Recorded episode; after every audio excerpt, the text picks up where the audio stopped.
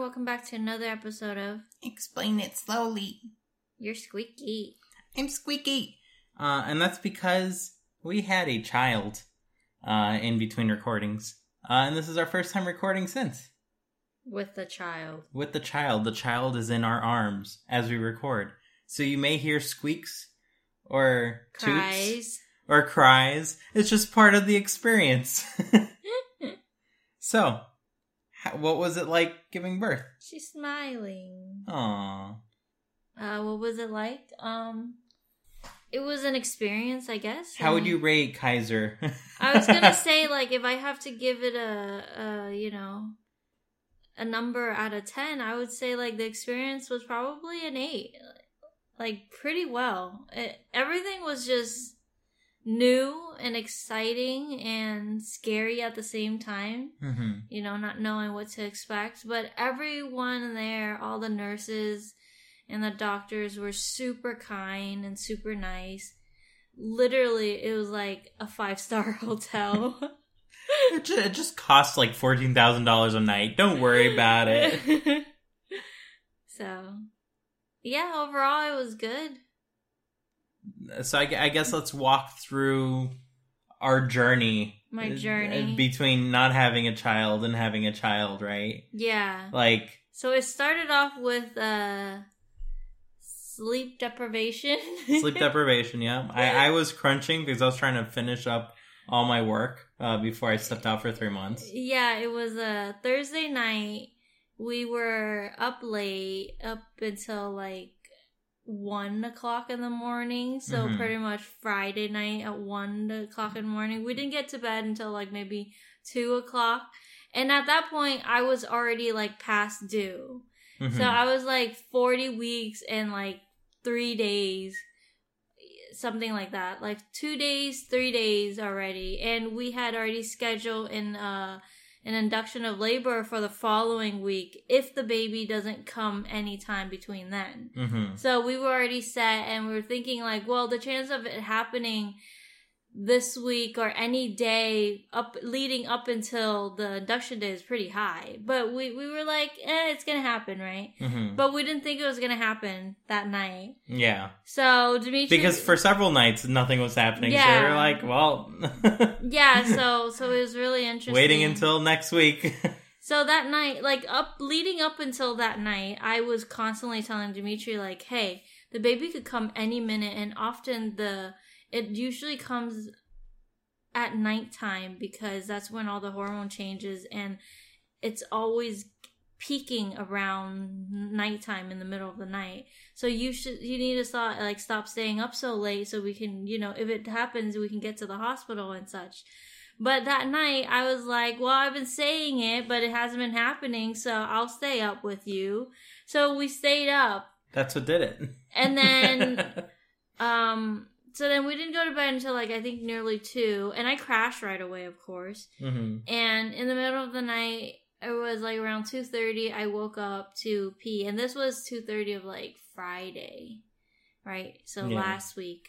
Um, I woke up to use bathroom and while I was using bathroom, I it felt weird. Like I it felt like I finished peeing, but there was constantly more liquid coming out.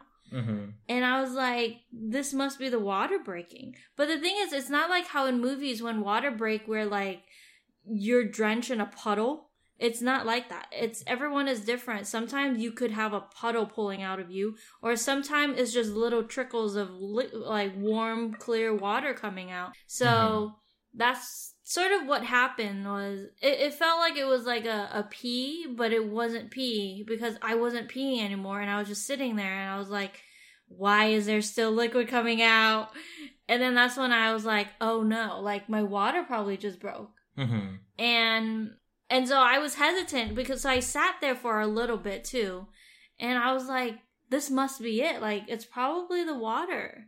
So then I got up and I I woke Dimitri up at that point, and um and I told him like, "Hey, I think my water broke," and he was like, "What?"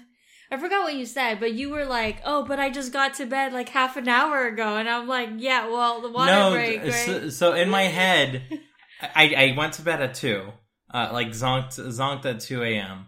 Uh, and in my head, it felt like it was 6 a.m. Like And it was like uh-huh. almost ready for the day to like start. uh-huh. But I had only gotten 30 minutes of sleep. Yeah. and this is important because that was the last 30 minutes for a long time. For both of us too. Mhm. So yeah, that's what happened. And then I was like, I'm gonna call the hospital. So we called the hospital and they said, uh, you can come in. And I was like, right now? And they're like, yep, come in right now. So we went in. And the thing with my condition was that, so normally what happened is when your water break, you don't have to rush to the hospital right away. Like, In fact, they turn you away. in fact, they could turn you away because you're not ready to give uh, give birth. So your water break could break days before your due date, could break weeks before, and it doesn't really mean like you're in active labor or anything. It's just the the sac ruptured, and that's how why your water break, right? So, but in my case, is different. I tested positive for something called Group B strep and it's a type of bacteria that is very that is normal that grows in the vagina and it's actually normal for a lot of women but the thing is since we're going to be giving birth to a baby through the natural route this bacteria it could is very dangerous for the baby Mhm. so when the water breaks for someone who have this type of um i guess disease bacterial infection or whatever It's not so much an infection; it's just part of your yeah, it's gut part biome. of your yeah. So if you tested positive for this, like you need to get to the hospital right away because then they need to get you on antibiotics. Mhm. And they need enough time to get you on antibiotics before you give birth, assuming that you you need to give birth instantly. Mhm. Whereas for me, I didn't give birth instantly. I, I gave birth like a day or so at, later.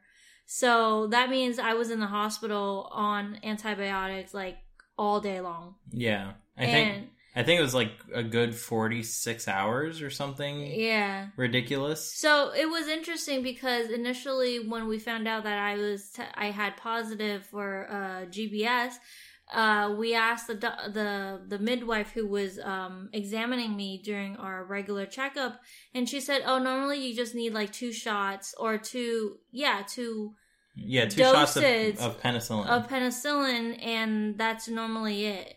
But it turns out since I wasn't in labor yet, and that means I have to be on antibiotics every four hours. So I ended up with 10 doses of penicillin. the last dose was uh, it, it was a deal between you and the nurse. Either you give Yeah. birth or she's giving you another dose. That that was really funny. Yeah, well, we can share a bit about that. But that means I had to have 10 doses of penicillin. And the thing is it's not uh penicillin for some reason when you give it through the IV, it burns the vein so much. hmm And so like up until that point, It's like the most painful part. yeah, up until the point of labor, that IV was the thing that was causing me the most pain was the burning sensation in the vein Mhm. whenever I have to get it. And and to give a little flavor to how many people have this, I think that the, the midwife quoted about forty percent of women in general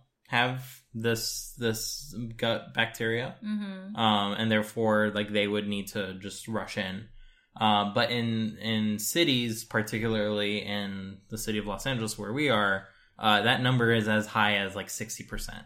So it's extremely likely that like a, a woman who is pregnant would need to go in right away. Mm-hmm. Uh, and they want to do this as soon as the water breaks because at that point the baby is no longer protected exactly from it. So the only thing that can protect them is your blood giving a steady supply of antibodies to to like keep it in in check hmm to the baby. hmm Like it's not it's not for you, it's for your blood to have it so that way the baby can get it. yeah, Um because they can't build an immunity off of it. yeah.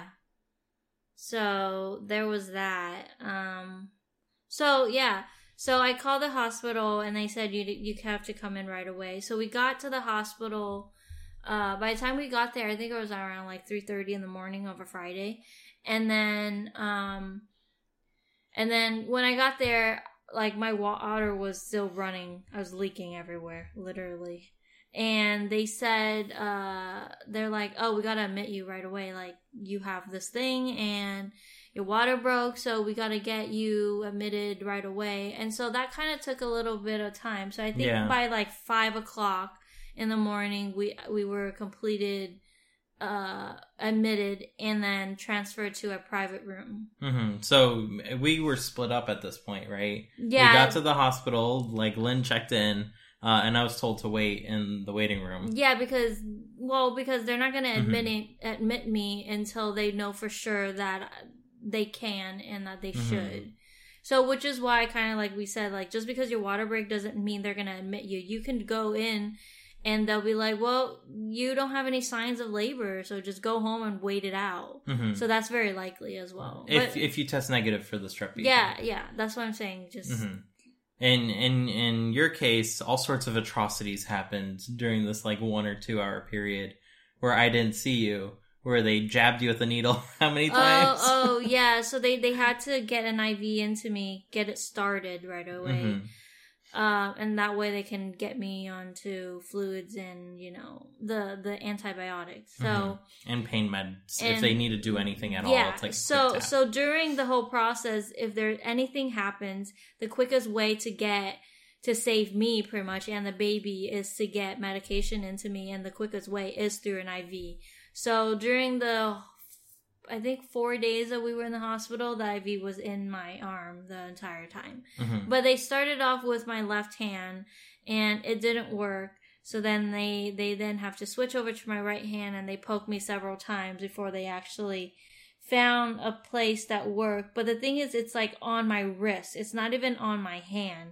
So it's like the most uncomfortable, awkward position for it to be too. Mhm. Your hand was all inflamed from it. I remember. Yeah, it was painful to get the IV in. And uh yeah, the the first IV they tried to get in didn't work. Now I have a gigantic bruise that is the my entire arm. Like their fore, entire forearm is My entire yeah, nice and bruised up. Bruised up and I think it's slowly going away, but I'm not too sure. Doesn't hurt or anything. It's just popped one too many blood vessels. Uh, yeah, the- all at once. in the trial period. So yeah, got admitted into a private room. Of course, it it was so nice because I was like, "Dang, this room is huge." Mhm. There's a bathroom. There's everything in there. There's a couch for the dad. You know, so That's me. it was nice. And then yeah, so yeah. Then it was a waiting game. Then it was a waiting game because I was nowhere No di- contraction. dilated, no contraction. So at that point, it was just, well, you wait it out, and then we're gonna get antibiotics into you, and then we'll see what happens then. So Yeah, and in terms of goals, right? They want you to get to 10 centimeters of dilation. before you can push, Yeah, yes. and that's basically the size of a baby's head. Mhm. Um, and it's an elongated form. We'll talk a little about that. Uh, but you, you, the mother, need to go from, uh, basically your cervix needs to grow in size and thin out and essentially disappear Mhm. and connect basically the uterus to the vaginal opening to deliver the baby, right? Mhm. And all of that happens slowly. And as a result of your uterus contracting and pushing the baby a little bit at a time through that opening until it opens up enough. And unless the contractions start, that process can't happen. It's not like it happens magically. Um, so the only thing that they could do at this point uh, is either tell you if you're still at home, like if you don't test positive for this thing, like wait until your contractions reach a certain cadence, because that means that okay, it's it's within the next few hours. It's not within the next few days, kind of amount of waiting. Yeah. Um, but in in your case, because your water broke and because you tested positive for this thing, they didn't want your baby just sitting there dehydrated, dehydrating, uh, and possibly getting contaminated for very long. So they needed to induce you, right? Mhm. Um, and that indu- inducing process helps the contractions start and helps the cervix dilate, basically become uh, softer and softer, so that way the baby can start helping you open up, right? Yeah, so so the uh a little the contraction doesn't start just because you're induced. Like they have to give you medication to make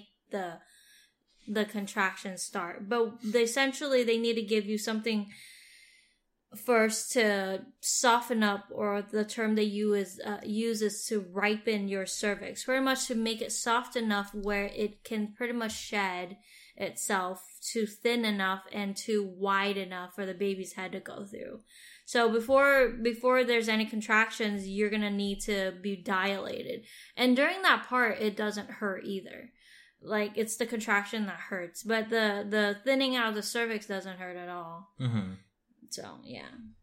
So I had two doses of that medications called Cytotec or misoprostol. It's the same medication. They wrote it down on the board as miso, so I was like, "You're getting some miso soup." yeah. That's how I remember it. So I got two doses of that and uh the and since getting the second dose of that, like things started rapidly changing in my body. hmm So then they stop. But you're supposed to get it like every four hours up until like I don't I forgot what I think there's like four doses or something like that, but every four hours. But I they stopped because my body was was happy with what was going on. hmm Like it's changing making good progress. ra- good progress. Yeah, exactly. Not too fast, not too slow. Yeah. So um by then by the second dose it was already uh like 7 p.m. at nighttime of that same day that we checked Mhm. in. Didn't sleep yet. Didn't sleep yet. So by then and we're like, okay, well things are happening pretty quickly like contractions are going to start happening soon. So then that means like it's a good thing, you know? hmm So so then I started feeling pain at around like 11 p.m. at night. And at that point like to deal with the pain there are two routes that you can do or actually there's three. One is uh live with it. Mhm. Two is they can do something like a temporarily or like a local anesthesia where it's uh pretty much is opioids very much right Mhm. it's A good narcotic. yeah fentanyl which uh it's a very small dose or like percentage of what people and it hits immediately, right? yeah but the thing is that like so i can only have a total of three doses of the fentanyl at one uh, or altogether and and each time they say that each time you do the next dose the effects gets less and less effective so by the third dose i started the first one at 11 p.m and by the third dose which was like around 2 2.45 3 3 o'clock the next day which is like a saturday the the the effectiveness of the third dose only lasted for like about half an hour hmm and by that point, I was so in so much pain. And the pain is really interesting because it, it starts off on your uh, like in the in the front abdominal area hmm and then it travels down towards downward and then you start feeling this really bad ache on your lower back and then that ache continues all the way through down to the groin area and to the rectal area and at that point you feel like you have the biggest the world's biggest poop that needs to come out but it's stuck and it's like the most painful thing ever hmm and this is like not even labor yet. This is just like getting started. It's as if you're so constipated that yeah, it- you're like it feels like you're about to explode. mhm. things are ripping. Yeah, and that like literally or figuratively. But it was so painful that I couldn't take it. And at that point Dimitri was like passed out on the couch. Not that he could do anything really. Mhm. So at that point, when I when I asked for my third dose of the fentanyl, I was like, "Can I also start? Can we also start the process for the epidural? Because I that's the second that's the other way of pain uh, doing the pain control is they'll inject medication through your spine to numb your lower half. Mhm. So, but the thing is, you don't want to start with oh the baby. Oh, it's okay. Oh, oh, throw up. Hold on. We got little minor accident. Oh, it's okay. Well Mm, done. Yum, Yum yum. yums. So the thing is, you don't want to start with the epidural right away because the thing is, if your contraction isn't that far ahead, like if you're not anywhere near close to being in active labor, being getting an epidural meaning you're going to be bedridden much longer because you're completely numb from the bottom down. Mhm. So y- you're just going to be in bed bored for like a much longer time. So they suggest that only get it when you really need it. Mhm. And so, but at that point, like with the third shot of the fen- needed it. fentanyl, I was like, okay, I know this is not going to last because the second dose didn't last that long. It was like 45 minutes to an hour. And so this next, this last dose, it was like 30 minutes or so. And at that point, I was like, I can't take it anymore. It's just so painful. So I requested the epidural, but the thing is, I didn't get the epidural until three hours later. Mhm. So during that whole time, I was in so much pain. Mhm. But yeah, I end up getting the epidural, and it was like the best thing. Yeah, you zonked immediately after Yeah. you got that. Well, you because finally got some rest. because I was so Mhm. tired for the three hours of waiting for Mhm. it to happen. Not to mention the whole day of not sleeping. Yeah, yeah, and and the anxiety of getting an epidural because it's a very dangerous procedure. Like they have to in, inject you in your spinal cord Mhm. and if anything goes wrong you could be paralyzed like that and death that could Yeah. like I wouldn't say if anything goes wrong. If a very specific thing goes wrong, you could end up paralyzed.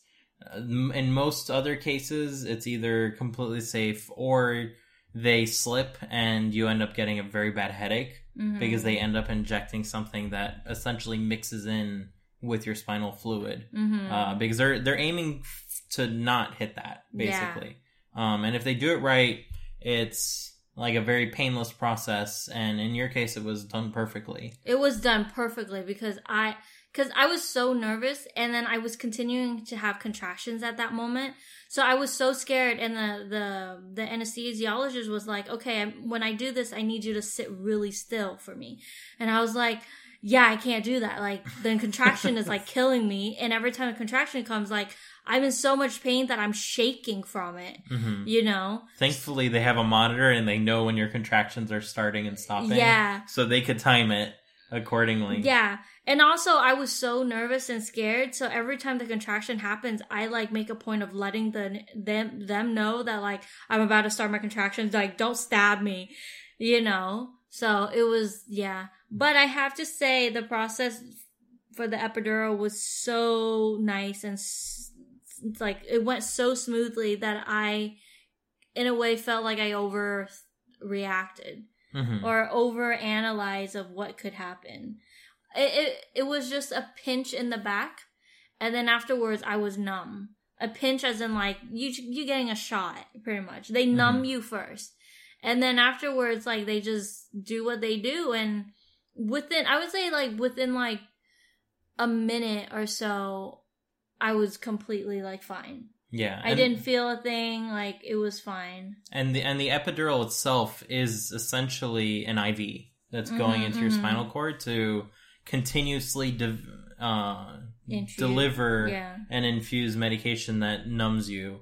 Um, and that means it has to stay there. So they like taped her up um, to like keep it in place. And it's this Mm-hmm. really, really like I would say about as thin as like a few hairs bundled together, like a really, really thin tube uh, that was snaking around you. And I was like so worried that it would just snap.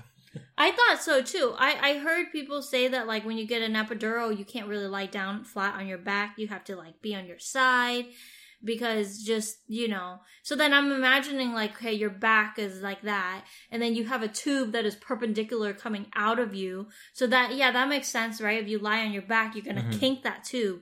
But uh, so I kept asking like, is it okay if I'm on my back? And they're like, yeah, you're totally fine. Yeah, it was such a small tube that it's probably like the Yeah. tape is enough to bend it and keep it in place. Yeah, so For good. yeah. So got the epidural at six a.m. the next day, and up until then we have Like not a full 28 hours. yeah, and we did not sleep. Um, and, and then continue getting my penicillin, of course, every four hours. Mhm. And then at around like 9:30 in the morning they decided okay like things aren't progressing anymore um, let's give you something called pitocin which is um This what- was the oxycodone. uh uh what's the word uh oxytocin Oxytocin. it's uh it's a um it's medication that causes you to contract hmm and causes your uterus to do its thing. So usually you can do up to as many as like 20 like 20 like uh mi- milligram Milliliters per hour. milligram i don't think Yeah. is milliliter yeah and they and they started off with a very small dose of like two and then um, they keep track of how the contraction goes and then they'll increase it to like four and then six and stuff like that. But by I, um, I think by like six or something my contraction was like on schedule. So like they, we kind of stall a little bit you know? Like things were progressing very nicely that uh like that we were like okay it's gonna happen today. It's gonna happen today you know?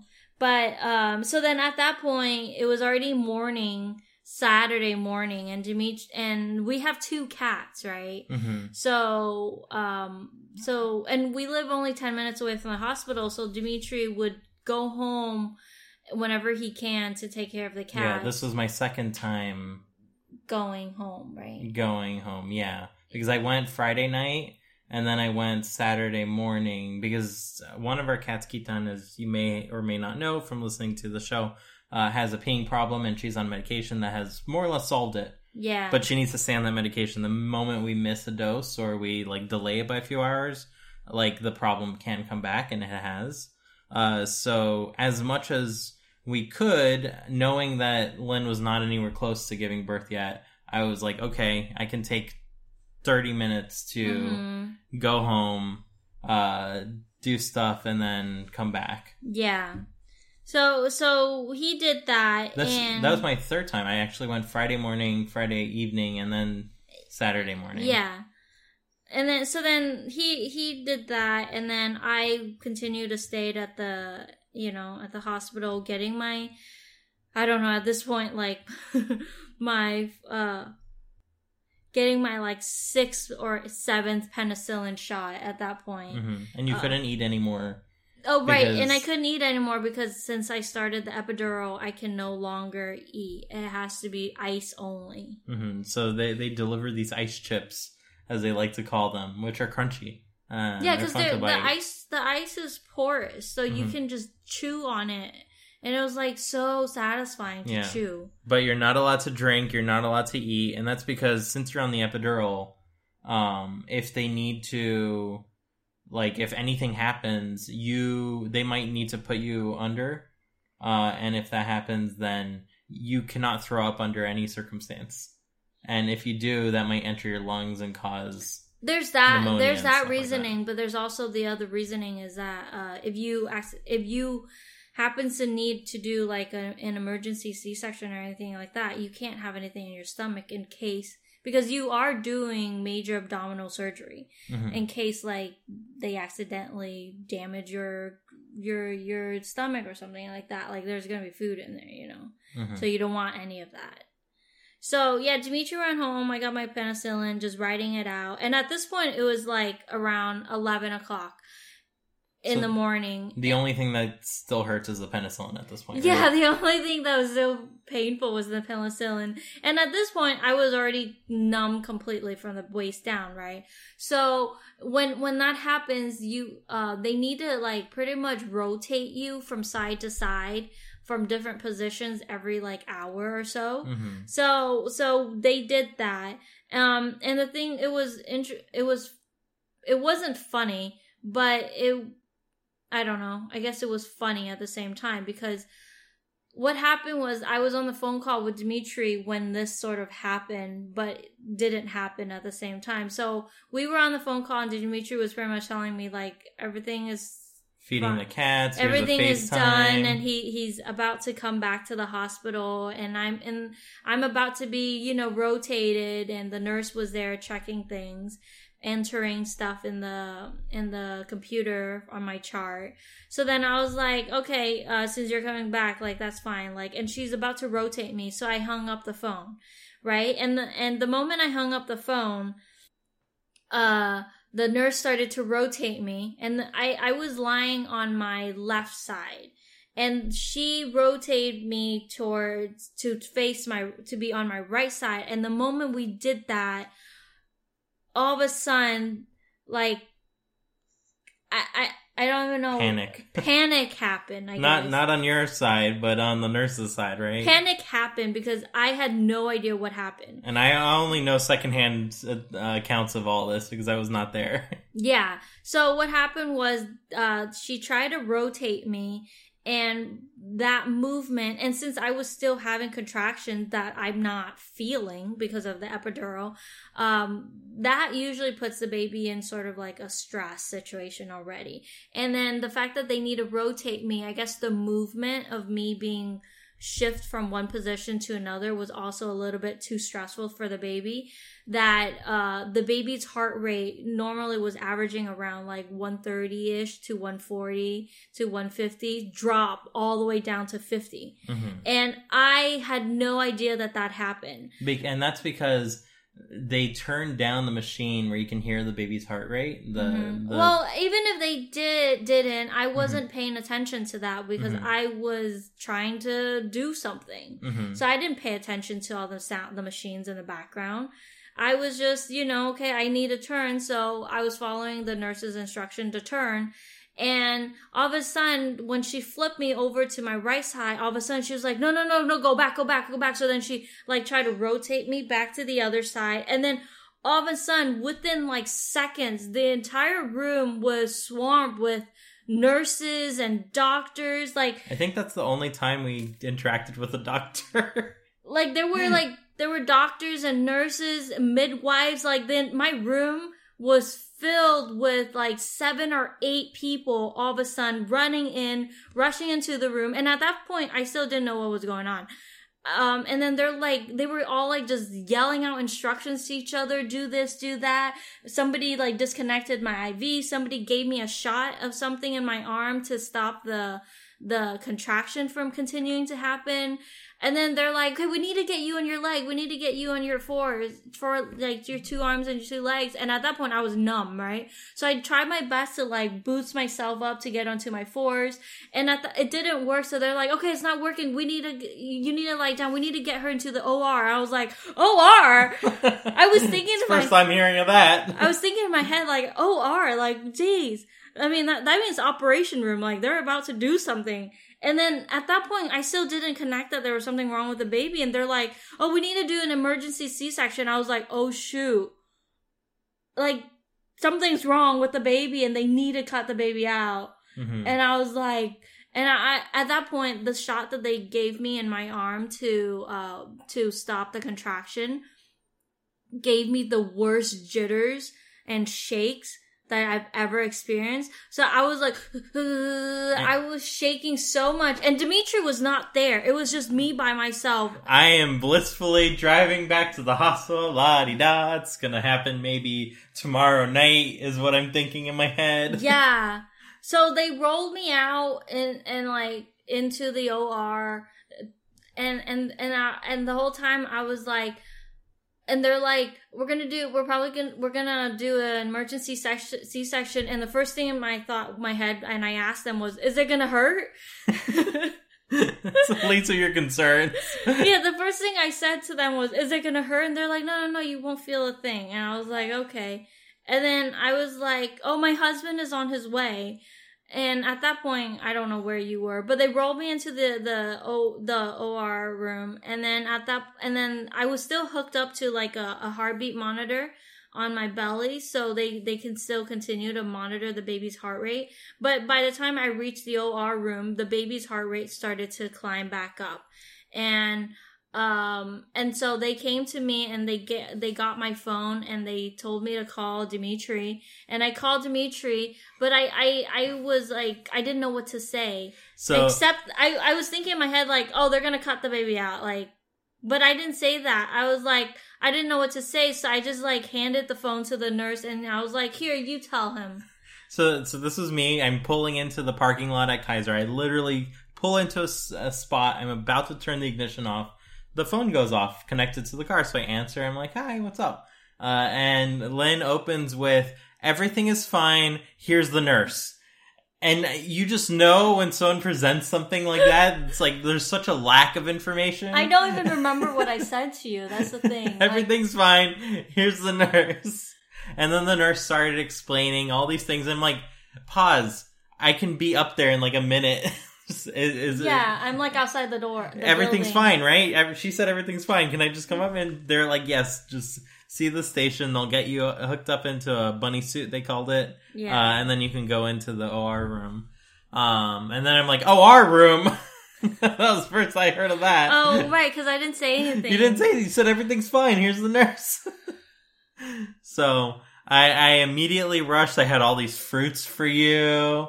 Um, so I immediately rushed up. Uh, I I put everything uh to the side, and then I I went over. I got dressed up in the funny uh bunny suit, uh, and then I see Linh all like bundled up. bundled up, kind of like crucified on this table.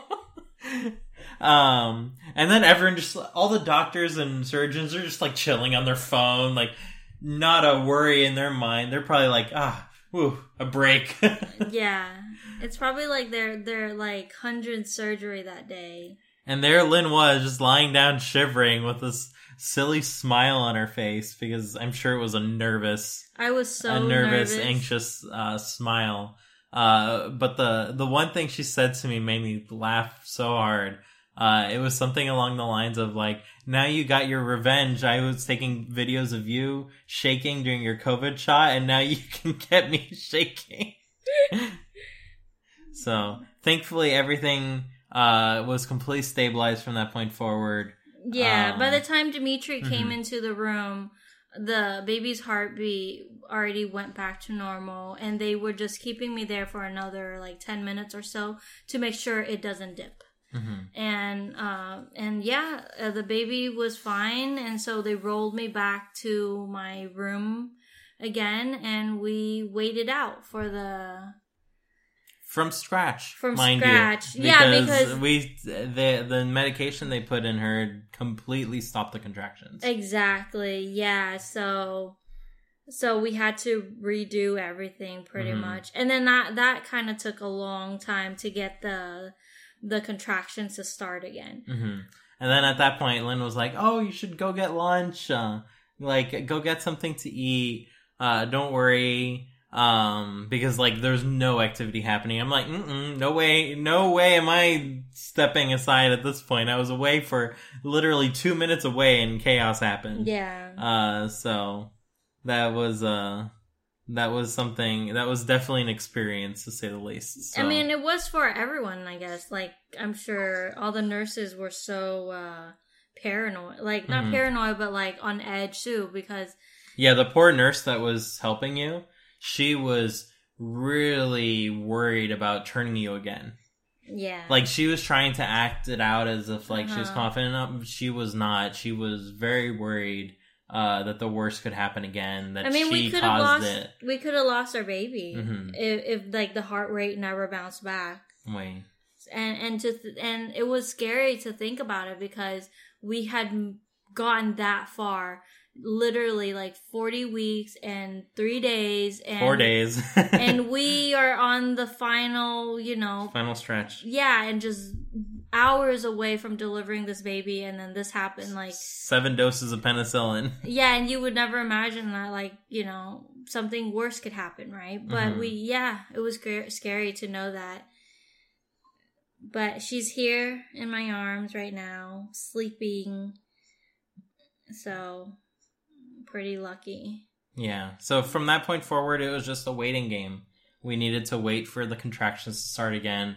They did not want to start you on the oxytocin oxytocin on the oxytocin too hard again. They wanted Right. to go very slowly. right because that that could have probably contributed to the baby Mhm. not That- being in stress. Yeah, that plus uh, you had uh, your placenta. I don't know if you remember from the very beginning. It, it implanted uh, low, That wasn't the problem anymore. but as a result of that, the umbilical cord was rather short. So likely, what happened is as you were moving, things got pinched Could at be. that point. Yeah. and it wasn't until they moved you a lot to the point where you were now in the OR that things were no longer pinched and that they started returning back. That's why they're like, go back to your old position, you know? yeah.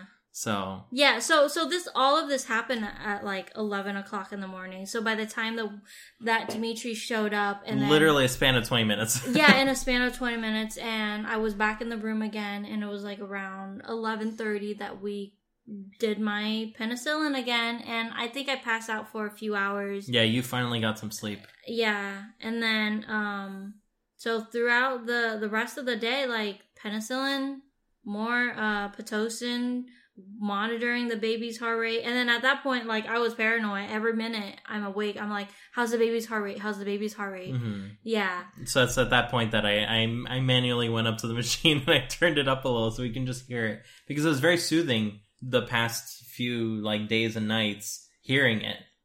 Ba-dum, ba-dum, ba-dum, ba-dum, ba-dum, ba-dum, ba-dum. So yeah. So I mean, uh, so what is it? Ten hours later, it was time to push this little nugget out. yeah, and that that happened relatively quickly. They were expecting since you were first time Mom, mom on an epidural, this would be like a six hour active delivery thing. Mhm. Um, and at that point, it was right at the edge of your last of your tenth penicillin shot. Like it was Yeah. four hours, so like the eleventh one was ready, uh, basically. And the nurse was like, "Well, you have a you have a choice to make. We can either give you your next dose of penicillin, or you can push that baby out right now."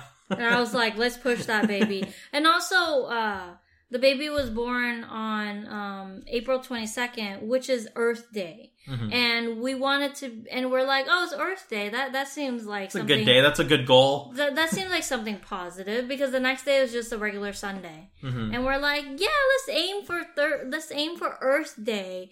And given that, like, we started pushing at like nine forty, Nine fifty exactly. yeah, nine fifty. Like Earth Day is about to be over really soon. no and more the, Earth. and the thing is, when you're on an epidural, like the act of pushing is at least four hours. hmm All right, and so like at nine fifty, we didn't have much time. hmm So I was just like, I'm gonna do it because I don't want that eleventh shot of penicillin. and to be clear, the process was already starting. It's not like you were you were starting it early or anything. Your contractions were just right. yeah, Um, yeah. yeah.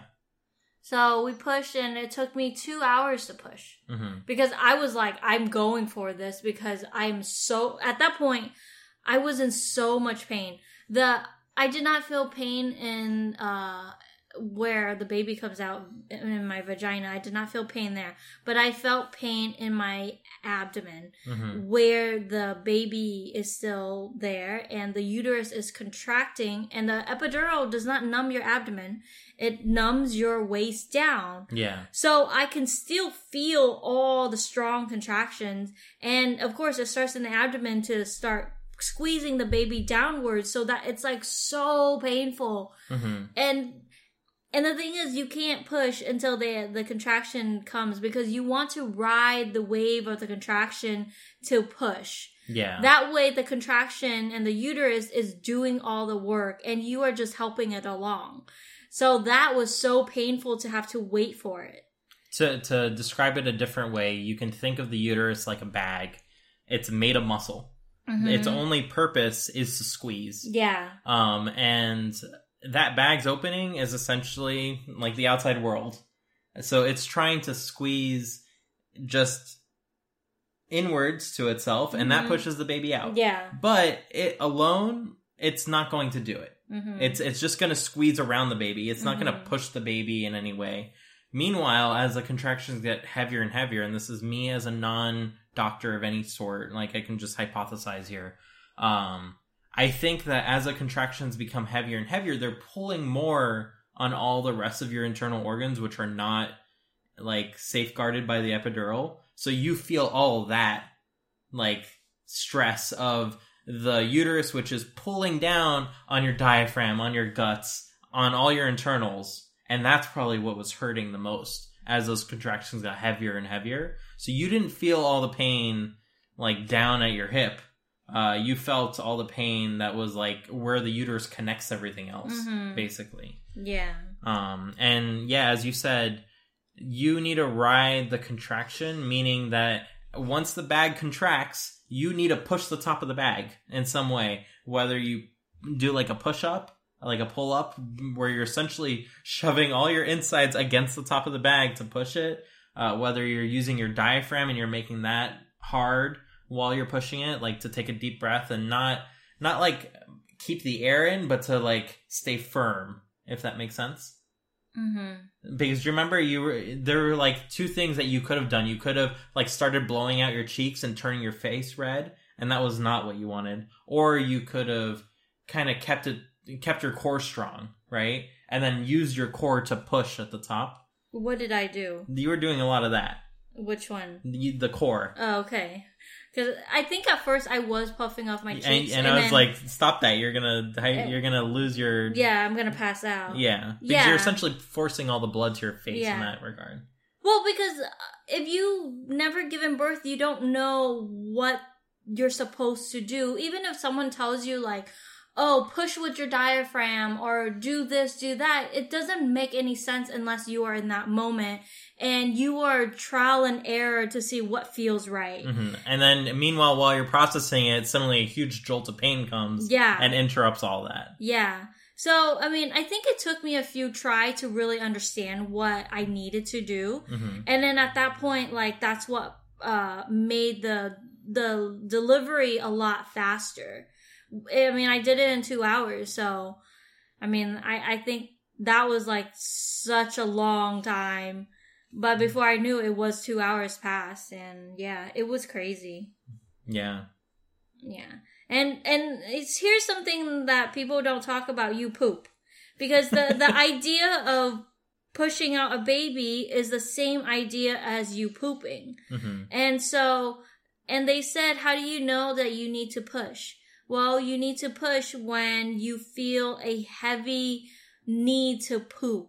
And that at that point, it's the baby that wants to come out, not you needing to poop. But it feels as if you need to poop because with the epidural, you're numb. So you only have that sensation to Of rely pressure. on is, oh, I need to poop. Yeah. And when you feel that, that is the baby trying to push his way out. And we're not saying a baby is a giant poop, but the baby's a giant poop. Yeah, so it, it's that sensation.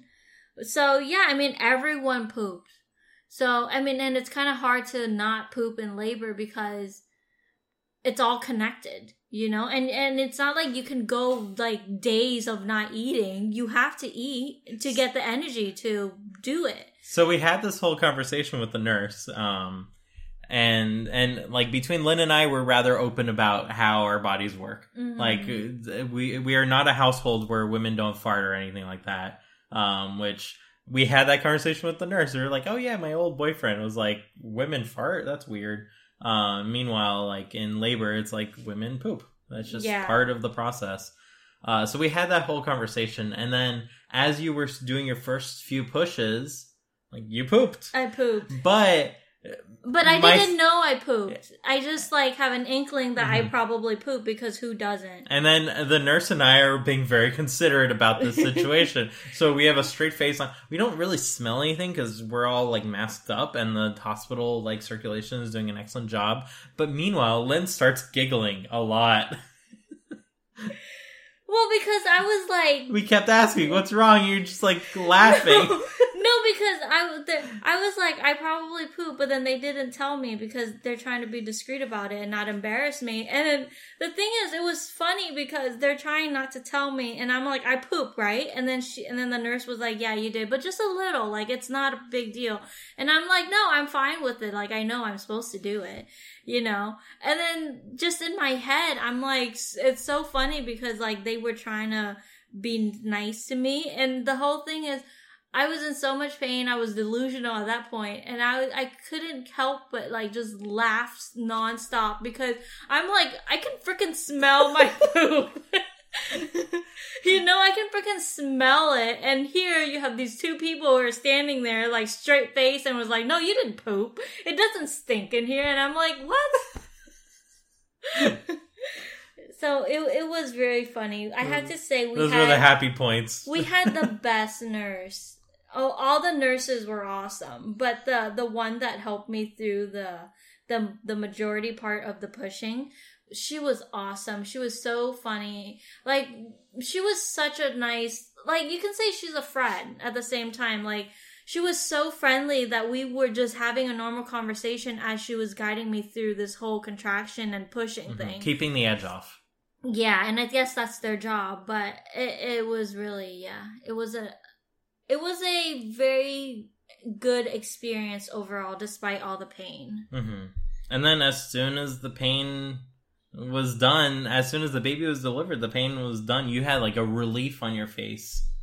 Yeah, when the baby when the I felt the baby come out like Uh, It comes out all at once. No, no, no, despite it being really numb, despite everything being numb, but then you feel like this really big bad pressure on your vagina.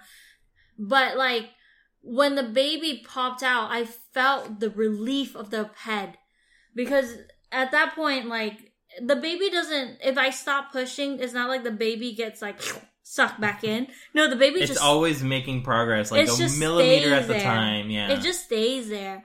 But so like like you're so angry at us because you're like, you guys are lying to me. It's not there yet. You keep saying it's almost there, and it's it's literally making making a little progress. You see a little bit of hair, then you see a little bit more of the head, and like little by little, you're like yeah, it's making like progress. nano nano The millimeters at a time. at a time. Every push and every every time the contraction started, you were to push three times, right? Yeah. Because that's how long the contraction lasts. Um, and then afterwards, it's like a small little break between before the next one. That was the worst part is the break hmm because I was so uncomfortable, especially near the end when the baby like started to crown, meaning like the top of the baby's head is already showing. Like I just need to push the baby out at that point, right? So the waiting is the most painful part because the contraction gets worse and worse and it gets closer and closer to happening. The frequency is just bad Mhm. and then I have to wait it out. I could I couldn't do it. So every time I start to feel the contraction, I'm like, "Can I push? Can I push?" Because I can't hold it in. It Mhm. just hurts so much. So I think because of the the urge to want to push and get it over with is what made it fast. Mm-hmm. I think that combined with the fact that throughout the entire pregnancy, you were working out. hmm like you were staying very active um and you were like your body was not in a state where it had a lot of trouble like moving right Mhm. It was funny. Yeah, speaking of moving, I was on the epidural and I'm supposed to be like numb from the waist down. But every time the nurse was like, "Okay, we're gonna move you. We're gonna do she this." just moved herself I just like lift up my hip and I just started moving and then it puts them all in a panic attack every single time. They're like, no, no, no, no, hold on, hold on. Like, I need to help you. Like, you need to stop moving on your own. And I was like, oh, sorry. like, I didn't even realize I was doing that. hmm So I, I was pretty fit in a way, though I did gain a lot of fat and Mhm. weight, but overall, I think my core was really fit to, to do what I did. yeah and the second thing i want to add is you also don't want this process to happen too quickly because you'll tear. Yeah, the the the reason why it takes a long time is because now that the cervix is ready, there's no more cervix. The uterus is basically connected straight to the vaginal opening, and at that point, you just need to open up the vagina little Mhm. by little by Yeah. little, and that's the baby's head doing that. Um, and if it happens slowly enough, the skin stretches and does not rip. Yeah. Um, so they don't want you pushing outside of a contraction because that essentially means You're gonna rip you're through gonna rip everything. through everything. muscles and everything. Yeah. Yeah. So thankfully, like you had very few tears, um, just like a little bit through And to the muscle. tearing is common. Like, there's no way. you're not gonna tear. especially in you're, your first delivery. you're gonna tear one way or the another. Mhm. It's just how how uh you, how much of the tearing you can limit, right? hmm So Yep. And then out out came a beautiful baby girl. She wasn't beautiful when she came out. I'm gonna be the first to say that she was a little gremlin. Um, I don't know if you've ever seen the show on SNL called The Coneheads, uh, but I think that was heavily influenced by the fact that every baby is every a cone baby is a head. cone head because the skull literally does not fit right? So it needs to it needs to be in a shape that can fit and the shape that works is a cone um because that just just helps Well, the that's all. That's also out because all the bones aren't fused together yet, for a reason which allows the a little more flexibility the the bones to reshape itself to go through the vagina, which is why they end up with a misshapen head. For I, I guess I say for a few days, her head rounded out pretty quickly. hmm Yeah, but yeah she came out um the the umbilical cord was as i said earlier a little bit short they told you that. Yeah, she said, "Oh, this one is short." Um, like she, because she tried to like move the baby up towards you, Oh. but there's n- not enough. Oh, okay. Yeah, so sh- they kind of like had her on your on your belly uh, Mm. for the most part. They clamped on both sides of the umbilical cord, and they're like, "Dad, do you want to cut it?" I'm like, "Yeah, I'll cut it." Um, so I cut the umbilical cord. Something no one tells you: the umbilical cord does not look like skin, like coming out of your belly button. It's this white tube for the most part. I think it's like uh It's like white, translucent, kind of almost like milky in color. I wanted to say it's sort of like rubber, yeah, like like plastic rubberish. it's very unique. It is. Uh, it is clearly separate from the belly button. hmm Uh, and I say this to say, like, no matter where you cut on this umbilical cord, it's not going to d- make an innie or an outie. It has nothing to do. and that becomes very clear the first time you see an umbilical cord. Uh, but yeah, the baby came out. We cut the umbilical cord. The baby went straight to you. Um, and you had this face of relief. Uh, the first thing you said was like, she's so gnarly looking or something like that. She's ugly. She's ugly, but she became very cute quickly afterwards. So, uh, either hormones at work or uh, we just have a cute baby. Who knows? Well, we we are of different ethnic groups, so or different race, mix. so we are pretty mixed, and mixed babies tends to look very cute. hmm They're unique enough, I guess. Yeah, it's a mutt. Uh, and then, yeah, the midwife at that point just yanked on the umbilical cord and out came the placenta. I was not expecting it to just like come out like that, but just yeah, a good pull, uh, and that came out. And with the placenta was a whole sack, and this is quite large. hmm Like you expect this thing to be like relatively small, but no, it's a big, it's a big organ that comes out. hmm Um, and we did not ask to keep the placenta. Um, and yeah, and at that point, little baby Nice was born Yep. We name her Nice. After the coastal city in France, which was named after the goddess of victory in Greek mythology. The same name as Nike. Fun fact. Did you know? Did you know? Anyways, this has been a very a very long episode, but hopefully it was interesting and educational. Like I certainly would have loved to know about this process like in school. Like I don't know why no one teaches you about this Mhm. until like much later. Um it feels like something because it doesn't apply to people, so therefore it just applies to almost every human eventually, right? Yeah. it it keeps you from being stupid once you see newborn new parents, right? And you don't ha- have to ask stupid questions if you know it, right? Mhm. So yeah, thanks for listening, everyone. Bye. Bye.